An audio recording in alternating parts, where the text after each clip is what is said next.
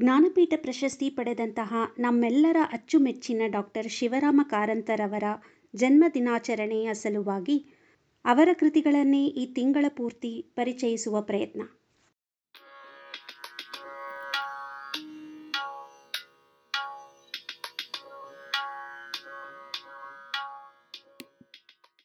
ಪುಸ್ತಕ ಪರಿಚಯ ಇಪ್ಪತ್ತೇಳು, ಕಾದಂಬರಿ, ಸರಸಮ್ಮನ ಸಮಾಧಿ. ಲೇಖಕರು ಡಾಕ್ಟರ್ ಕೆ. ಶಿವರಾಮ ಕಾರಂತರು ಅಭಿಪ್ರಾಯ ಸಪ್ನಾ ವಂಶಿ ಮತ್ತು ಓದುತ್ತಿರುವವರು ಶಿಲ್ಪ. ನೂರ ಇಪ್ಪತ್ತು ಪುಟಗಳ ಈ ಚಿಕ್ಕ ಕಾದಂಬರಿಯಲ್ಲಿ ಅಡಕವಾಗಿರುವ ವಿಷಯಗಳನ್ನು ಅರಗಿಸಿಕೊಳ್ಳುವುದು ಅಷ್ಟು ಸುಲಭವಲ್ಲ.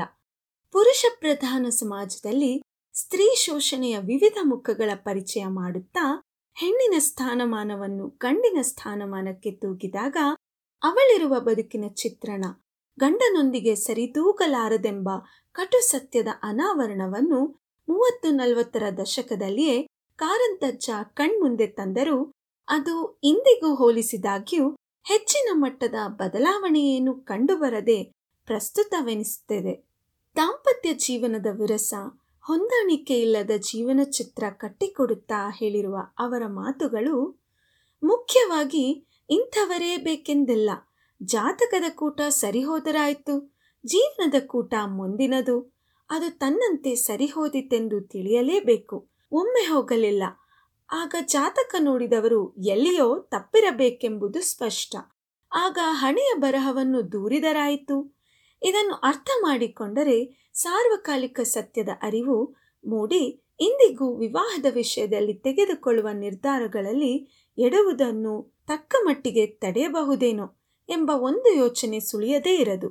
ಕಾರಂತಚ್ಚರ ವಿಶಿಷ್ಟತೆಯೇ ಅಂತಹದು. ಮನುಷ್ಯ ಸಂಬಂಧಗಳ ಸೂಕ್ಷ್ಮಗಳು ಸಂವೇದನೆಯ ಎಲ್ಲೆಯ ಮೀರದೆ ಮನದಾಳಕ್ಕೆ ಏಕಾಏಕಿ ನುಗ್ಗಿಬಿಡುತ್ತವೆ. ಅವರ ಬರಹ ಓದುತ್ತಿದ್ದಂತೆ ಅದರೊಂದಿಗೆ ನಾವು ನಮ್ಮನ್ನೇ ತಾಳೆ ಹಾಕಿ ತೂಗಿ ನೋಡಿಯೇ ಬಿಡುತ್ತೇವೆ. ಇದಕ್ಕೆ ಉದಾಹರಣೆ ಎಂದರೆ ಅವರ ಕಾದಂಬರಿಯ ಮುನ್ನುಡಿಯಲ್ಲಿರುವ ಒಂದು ಸಾಲು. ಮನುಷ್ಯ ವರ್ಗವೇ ಸಾಕಷ್ಟು ಕಪಟ ಜೀವನ ನಡೆಯಿಸುತ್ತಿರುವ ಒಂದು ಜಾತಿಯಾಗಿದೆ. ಅದು ಪರರ ವಿಚಾರದಲ್ಲಿ ಯಾವೆಲ್ಲ ನಿಯತ್ತು, ಶಿಕ್ಷೆ, ದೋಷಾರೋಪಣೆ ಮಾಡಲು ಸಿದ್ಧವೋ ತನ್ನ ವಿಷಯ ಬಂದಾಗ, ತನ್ನನ್ನು ತಾನು ತೂಗಬೇಕಾಗಿ ಬಂದಾಗ, ತನ್ನ ನಡೆನುಡಿಗಳನ್ನು ತಾನು ಪ್ರಶ್ನಿಸಲೇಬೇಕಾದಾಗ ಆ ಬಗ್ಗೆ ಯಾವ ಸಂಕೋಚವೂ ಇಲ್ಲದಂತೆ ವರ್ತಿಸುತ್ತದೆ. ಇದು ಸತ್ಯಕ್ಕೆ ಹಿಡಿದ ಕನ್ನಡಿಯಲ್ಲವೇ? ಗಂಡು ಹೆಣ್ಣಿನ ವಿವಾಹ ಸಂಬಂಧದಲ್ಲಿ ಹೆಣ್ಣಿಗೆ ಆಯ್ಕೆ ವಿಷಯದಲ್ಲಿ ಅಂದಿನಿಂದ ಇಂದಿಗೆ ಬೇಕಾದಷ್ಟು ಮಾರ್ಪಾಟುಗಳಾಗಿದ್ದರೂ ಅನರ್ಥಗಳು ಜರುಗಿದಾಗ ಗಂಡು ಹೆಣ್ಣಿನ ತಪ್ಪುಗಳು ಸಮಪಾಲಾಗಿದ್ದರೂ ಇಂದಿಗೂ ತಪ್ಪಿನ ಹೊರೆಯಲ್ಲಿ ಹೆಣ್ಣಿಗೆ ಬಹುಪಾಲು ಹೊರೆಸುವುದು ಶೋಚನೀಯ. ಈ ಕಾದಂಬರಿಯ ಮುಖ್ಯ ಪಾತ್ರಧಾರಿ ಚಂದ್ರಯ್ಯನ ಗಮನಕ್ಕೆ ಬಂದ ಸ್ತ್ರೀಯರೆಲ್ಲರೂ ಭಾಗೀರಥಿ, ಸುನಾಲಿನಿ, ಜಾನಕಿ, ನಾಗವೇಣಿ, ಬೆಳ್ಯಕ್ಕ ಅನಿವಾರ್ಯವೆಂಬಂತೆ ಶೋಷಿತ ಸಮಾಜದ ಸ್ತ್ರೀ ಜೀವಗಳು. ಅವರನ್ನು ಅರ್ಥ ಮಾಡಿಕೊಳ್ಳುವಲ್ಲಿ ಚಂದ್ರಯ್ಯನ ಮನದ ವೇದನೆ, ಕಡೆಗೆ ಊರಿಗೆ ಊರೇ ಅಲ್ಲದೆ ಸುತ್ತಲ ಹತ್ತಾರು ಹಳ್ಳಿಗಳು ನಂಬುವ ಮಹಾಸತಿ ಸರಸಮ್ಮನು ಒಂದು ಅತೃಪ್ತ ಆತ್ಮವೇ ಎಂದು ಅರಿವಾಗುವಲ್ಲಿ ಕಾದಂಬರಿ ಮುಗಿಯುತ್ತದೆ. ಚಿಕ್ಕ ಕಾದಂಬರಿಯಾದರೂ ಓದುವಲ್ಲಿ ಹಿಡಿದಿಟ್ಟುಕೊಂಡು ಓದಿಸಿಕೊಂಡು ಹೋಗುತ್ತದೆ. ಧನ್ಯವಾದಗಳು.